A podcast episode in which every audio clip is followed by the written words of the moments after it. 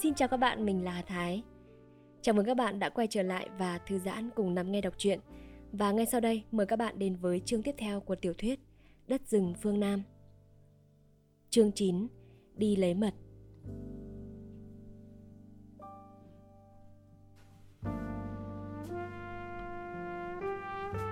Buổi sáng, đất rừng thật là yên tĩnh. Trời không gió, nhưng không khí vẫn mát lạnh.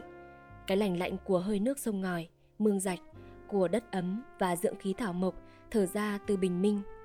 Ánh sáng trong vắt, hơi gợn một chút óng ánh trên những đầu hoa tràm rung rung. Khiến ta nhìn cái gì cũng có cảm giác như là nó bao qua một lớp thủy tinh. Tiến nuôi tôi đi trước, bên lưng lùng lẳng chiếc túi da beo. Lưng mang cái gùi tre, đàn đã chát chai. Tay cầm trà gạc.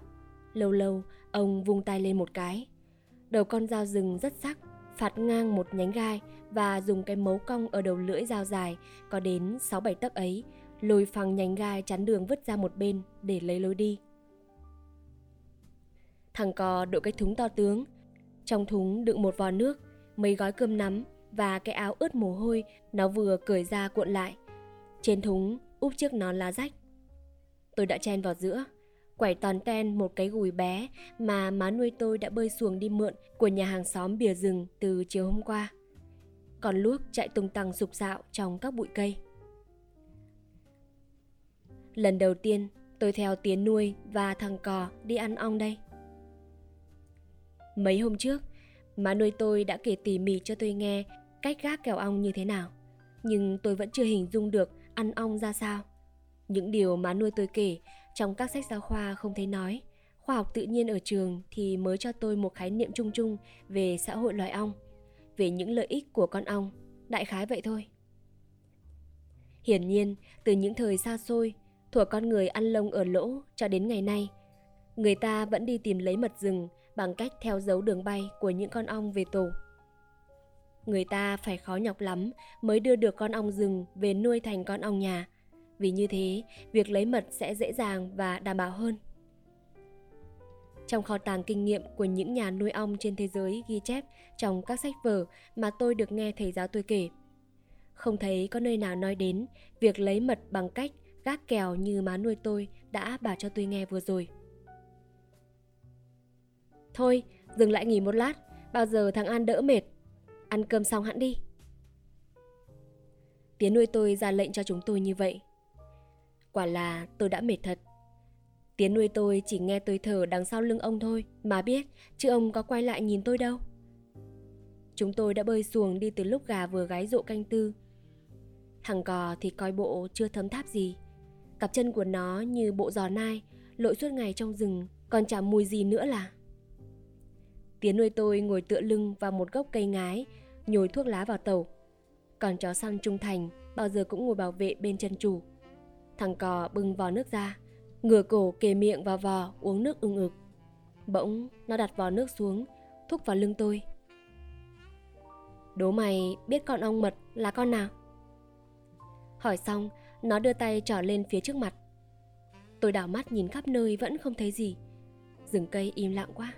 Một tiếng lá rơi lúc nào cũng có thể khiến người ta giật mình. Lạ quá, chim chóc chẳng nghe con nào kêu. Hay vẫn có tiếng chim ở một nơi xa lắm? Vì không chú ý mà tôi không nghe chăng? Cao quá đầu tôi một với tay, Có những chấm chấm đen không nhúc nhích. Đó là ruồi xanh đang bay đứng, Óng ánh lướt những lá bông súng. Dưới vũng kia là con chuồn chuồn Bay ngang với những cánh mỏng và dài, Bé như hạt khế. Cứ lắc lư lắc lư, từ đất nhoi lên. Và đáp vào một ngành cải khô trên đầu tiếng nuôi tôi Là điệu bay của con mối cánh. Chịu thua mày đó. Tao không thấy có con ong mật đâu cả. Thằng cò nghe tôi chịu thua Nó bèn vênh mặt lên cười Quay sang tôi. Bây giờ mày cứ nhìn kỹ vào khoảng cách Giữa hai nhánh châm cao kìa. Ờ đúng rồi. Nhìn một chỗ trống ấy thôi nhá. Nó tới liền bây giờ. Đã lâu lắm mà sao tôi chưa thấy gì cả. Tôi vừa toàn đứng dậy Thì tiến nuôi tôi đã đến cầm tay tôi trỏ lên. Đó, con thấy nó chưa? Thấy rồi Tôi kêu lên khe khẽ Ồ, phải rồi phải hết sức tình mắt, thính tai mới tìm được những tay sứ giả của bình minh này. Một con, hai con, ba con, rồi một đàn mười mấy con bay nối nhau như một sâu chuỗi hạt cườm trong những tầng cây xanh lá. Có một cái chấm nâu đen cỡ đầu đũa vụt qua rất nhanh. Trên những ngọn tràm cao đang lướt qua một đàn li ti như nắm chấu bay, phát ra những tiếng kêu eo eo eo. Tiếng kêu thật nhỏ, không chú ý theo dõi thì không thể nào nghe được. Chúng tôi dở những nắm cơm vắt ra. Ăn xong, bây giờ bóng nắng mới bắt đầu lên. Gió cũng bắt đầu thổi rao rao theo với khối mặt trời tròn đang tuôn ánh sáng vàng rực xuống mặt đất. Một làn hơi nhẹ nhẹ tỏa lên phủ mờ những bụi cây cúc áo, rồi nhẹ nhẹ tan dần theo hơi ấm mặt trời. Phút yên tĩnh của rừng ban mai dần dần biến mất. Chim hót líu lo, nắng bốc hương hoa tràm thơm ngây ngất. Gió đưa mùi hương ngọt lan ra phảng phất khắp rừng. Mấy con kỳ nhông nằm ươn mình phơi lưng trên gốc cây mục. Sắc da lưng luôn luôn biến đổi từ xanh hóa vàng, từ vàng hóa đỏ, từ đỏ hóa tím xanh. Con luốc động đậy cánh mũi, giòn rén mò tới. Nghe động tiếng chân con chó săn nguy hiểm. Những con vật thuộc loại bò sát bốn chân, to hơn ngón chân cái kia, liền quật chiếc đuôi dài chạy tứ tán. Còn núp chỗ gốc cây thì biến thành màu xám vỏ cây, còn đeo trên tấm lá ngái thì biến ra màu xanh lá ngái. Chúng tôi tiếp tục đi tới một cái tráng rộng. Giữa vùng cỏ chanh khô vàng, gió thổi lao sao, một bầy chim hàng nghìn con vọt cất cánh bay lên. Chim áo già màu nâu, chim manh manh màu đỏ báo như màu thuốc đánh móng tay. Lại có một bộ xám cho điểm những chấm trắng, chấm nhỏ li ti rất đẹp mắt. Những con chim nhỏ bay vù vù kêu lưu ríu, lượn vòng trên cao một chốc, lại đáp xuống phía sau lưng chúng tôi. Chim đẹp quá, có ơi! Tôi tặc lưỡi kêu lên. Thứ chim cỏ này mà đẹp gì? Ở đây chim nhiều quá, bữa nào tụi mình đi bắn một bữa đi. Thứ đổ bỏ, không ăn thua gì đâu. Mày mà gặp ừ, sân chim thì mày sẽ biết. Nó nói cách lơ là như vậy, rồi cứ cắm cúi đội cái thúng đi. Tôi muốn hỏi về cái sân chim, nhưng vì tự ái và nghĩ nếu mình gặp cái gì cũng hỏi thì nó sẽ khinh mình rốt. Bèn im im đi tới. Lội qua mấy vũng lầy sâu quá gối, chúng tôi đã đến chỗ lấy mật. Tiến nuôi tôi ngồi xuống, dáng rất ung dung.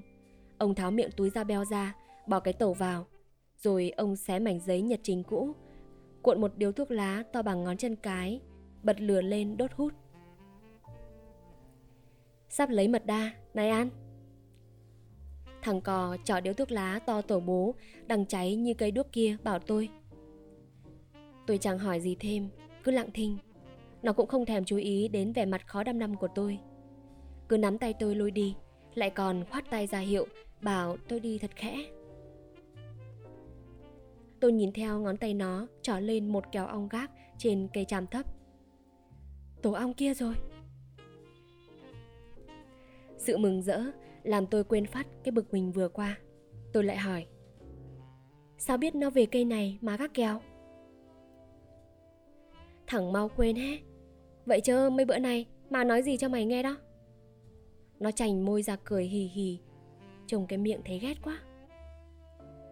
Tôi ngắm nhìn tổ ong như cái thúng, lúc nhúc không biết bao nhiêu ong. Dần dần nhớ lại lời má nuôi tôi kể.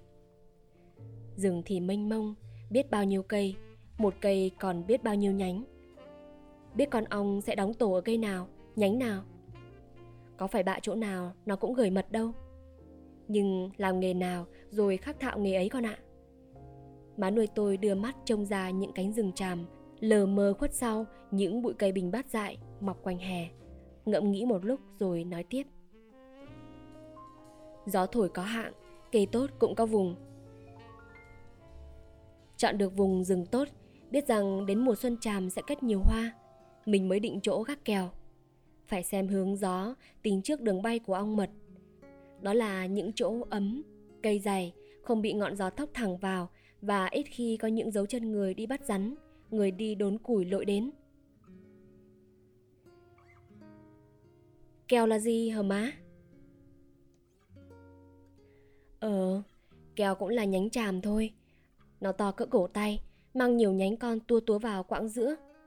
Mình chặt lấy một khúc dài hơn thước tây, rồi một đầu có cái nhánh con dùng làm cái mấu, Chọn được vùng rồi, còn phải chọn cây nào vừa kín vừa im, có ít nhiều bóng nắng kia. Con ong không thích đóng chỗ dợp, ở những nơi đó bao giờ mật cũng chua, dễ bị ẩm. Gác chiếc kèo chênh chếch lên cây tràm xong, phải chặt bớt những nhánh chung quanh để khi lấy mật khỏi vướng. Kèo chặt vào khoảng giữa tháng 11. Những cơn mưa muộn sẽ rửa hết mùi sắt ở hai đầu kèo bị dao dựa chặt và nhánh kèo cũng đủ thời gian khô đi, cũ đi. Giống với những nhánh khô khác trên cây, kèo nào còn mùi sắt của con dao mới chặt thì con ong mật chúa kỵ, nó không bao giờ đóng tổ đâu. Coi bộ cũng không khó lắm ở má. Má nuôi tôi vò đầu tôi, cười rất hiền lành. Tôi cũng cười theo. Bà dặn hắn nói. Chẳng dễ đâu con ạ. À. Nhiều người trở thành dân ăn ong đã năm 10 năm trong nghề. Vậy mà các kèo xong, tới mùa mật, mang gùi lên lưng vào rừng, lại mang gùi không trở về. Ủa, tại sao vậy má? Định không đúng chỗ, đón sai hương gió chứ sao? Mắt tôi vẫn không rời khỏi tổ ong lúc nhúc trên cây tràm thấp kia. Tiến nuôi tôi đã đi lần tới, đứng phía trên hướng gió. Ông hít một hơi cho điếu thuốc đỏ lên và từ từ đưa đầu khói cháy lại gần tổ ong. Quả thật thảo nào người ta hay nói như ong vỡ tổ. Ong vỡ tổ là lúc này đây. Không biết cơ man nào là ong. Chúng bay vù vù, đen ngòm, loạn xạ, thành một vầng đen như cái chiếu. Bỗng thằng cò kêu oái một tiếng, hai tay vò chán lia lịa. Có ong sắt tía ơi, nó đánh con một vết đây này. Tôi nhanh trí, ngược hướng gió chạy ra xa để tránh bầy ong và nhân thể bứt vội vàng một nắm cỏ chanh và sậy khô đưa lại cho tía nuôi tôi. Tía ơi, đốt nó đi, tía. Tía nuôi tôi mỉm cười, khoát khoát tay. Đừng, không nên giết ong con à Để tía đuổi nó cách khác Tía nuôi tôi mở túi da beo Lấy vôi bôi chỗ vết ong đốt trên trán thằng cò Đoạn ông mở gói giấy Lấy ra cục A ngụy Cái thứ thuốc dẻo quánh màu vàng xỉn Mà tôi đã thấy dạo trước Véo một miếng Gắn vào đầu một cọng sậy Ông bảo tôi bật lửa lên Rồi đốt cháy miếng thuốc Khói vị thuốc bốc hôi quá Tôi chóng mặt, oẹ oẹ luôn mấy cái, tưởng đã nôn rồi. Tiến nuôi tôi cầm cọng sậy, có gắn miếng thuốc bốc khói đưa lên kê vào gần tổ ong. Bầy ong hoảng hốt, nối nhau bay ra mất, không còn một con. Trên nhánh kèo khô còn trơ lại cái tàn ong sáp trắng to bằng chiếc nón, nặng trĩu những mật vàng. Tiến nuôi tôi dướn chân lên, gượng nhẹ đỡ nhánh kèo xuống. Ông vắt mật vào cái gùi của tôi, còn sáp thì ném vào cái thúng của thằng cò. Thấy tôi vét một tí mật dính chỗ miệng gùi đưa lên mũi, thằng cò cười hì hì. Cho mày ăn thả cửa, cứ uống no đi, chỉ sợ mày say không đi được thôi. Mặt nó nhăn nhó, mấy vệt vôi trắng bôi vào giữa trán nó, rúm gió lại coi như mặt hề. Mày có thấy khỉ ăn ớt chưa hả có? Tôi hỏi nó. Ờ, cho mày cười tao, chốc nữa trời xui đất khiến, gặp con ong lỗ, nó táng cho mày một vệt, rồi mày sẽ biết. Từ sáng sớm đến lúc gần chiều về, Tiến nuôi tôi đã gỡ hơn 50 kèo ong, mật đầy cả hai gùi. Tôi mang gùi mật, óc ách đằng sau lưng mà vẫn cảm thấy nhẹ tênh và tiếc cái gùi bé quá. Một tổ nữa kia, tía ơi! Thôi, để mai.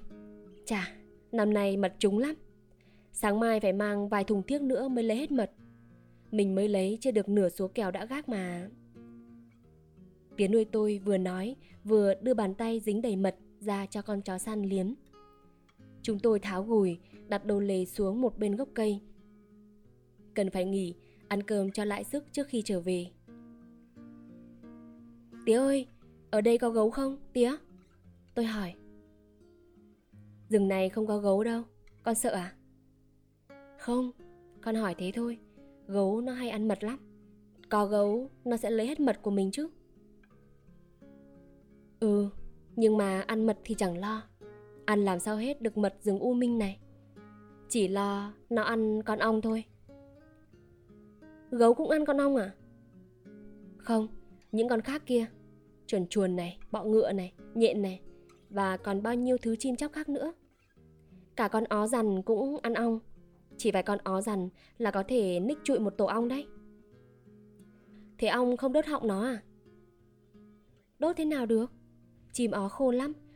Đớp một cái vào mỏ là nó lừa lựa cắn nát cái kim ở đít ong ngay Còn như con chuồn chuồn thì nó chụp ngang cổ ong Bộ răng khỏe như hai lưỡi kéo thép của nó xén đầu con ong làm cho đầu rơi tức khắc. Nó không ăn hai cánh đâu, chỉ nhai nốt khúc mình thôi. Tôi ngồi nhìn lên kéo ong, thấy nó cũng giống như những tổ ong rừng vẽ trong sách vậy thôi. Nhưng có một điều khác là không phải ngẫu nhiên mà nó đóng trên một cành cây nào đó. Chính tiếng nuôi tôi đã định sẵn cho chúng nó một nơi về đóng tổ. Theo như lời thầy giáo của tôi bảo, người La Mã xưa kia nuôi ong trong những cái tổ bằng đồng hình chiếc vại. Có đục thùng nhiều hạng lỗ con vòng quanh miệng, quanh đáy. Người Mễ Tây Cơ làm tổ nuôi ong bằng đất nung, như một cái ống có hai cái loa hai đầu. Giữa lưng ống đắp một hình đầu người nho nhỏ làm vật trang trí, dùng hai sợi thừng treo lên cành cây. Người Ai Cập nuôi ong trong những tổ bằng sành, hình ống dài xếp chồng lên nhau đặt trên bãi cỏ. Ở châu Phi, người ta đục ruỗng một khúc thân cây, vít kín hai đầu, chỉ chừa một lỗ khoét nhỏ nhỏ cho ong ra vào. Treo lên bằng một đoạn dây nhỏ có mấu. Ở xứ Tây Âu, tổ ong lại lập bện bằng rơm đủ kiểu, hình thù khác nhau. Không có nơi nào, xứ nào có kiểu tổ ong hình nhánh kèo như vùng U Minh này cả. Những con ong vẫn nối nhau bay đi bay về trên tổ trước mặt chúng tôi kia. Con nào cũng lượn một vòng tròn trước khi đáp xuống. Người ta bảo rằng đó là vũ điệu báo hiệu của loài ong. Tía ơi, ong chỉ lấy mật chung quanh đây thôi à? Ờ, có khối hoa trong rừng này. Còn thấy không, hệ con ong lượn một vòng trước khi đáp xuống là báo hiệu nơi khai thác gần đây. Còn nó lượn hình số 8 là báo hiệu nơi khai thác ở xa đây. Sao tía biết? Tôi ngạc nhiên, trố mắt hỏi. Để ý xem lâu ngày thì biết. Thế mà con nghe người ta nói rằng con ong lượn hình tròn là báo hiệu chỉ đường bay đến nơi lấy mật, còn nó lượn hình số 8 là báo hiệu đến chỗ lấy phân hoa. Bậy, bậy, nhầm rồi. Nó chỉ báo hiệu nơi khai thác gần hay xa thôi. Còn lấy phấn hoa nhồi sáp hay lấy mật gì thì cũng là lấy thôi. Quan trọng đối với con ong là đường bay xa hay gần, biết chưa? Tôi ngẩn người ra một lúc lâu. Ê, Bộ mày còn nhớ nhà sao mà buồn vậy, An? Thằng cò vừa dở nắm cơm ra vừa hỏi tôi. Không, tao choáng váng một chút thôi mà. Tôi đáp. Tiến nuôi tôi nhìn lên bóng nắng bảo. Thôi, liệu dằn bụng đi rồi còn về các con. Chúng tôi ngồi ăn cơm dưới một bụi cây tràm dâm mát. Bóng nắng nghiêng nghiêng dọi trách xuống chỗ tôi ngồi. Mấy con gầm ghì sắc lông màu xanh đang tranh nhau với bầy vẹt mỏ đỏ, giành mổ những quả chín trên cây bồ đề. Lâu lâu, vài ba trái quá vàng rụng rơi lộp đột, lăn vào cạnh chân tôi như hòn bi.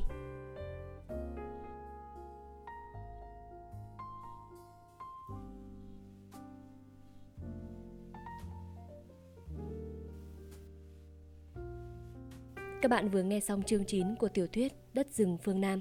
Cảm ơn các bạn đã lắng nghe và đồng hành cùng nắm nghe đọc truyện. Hẹn gặp lại các bạn trong chương 10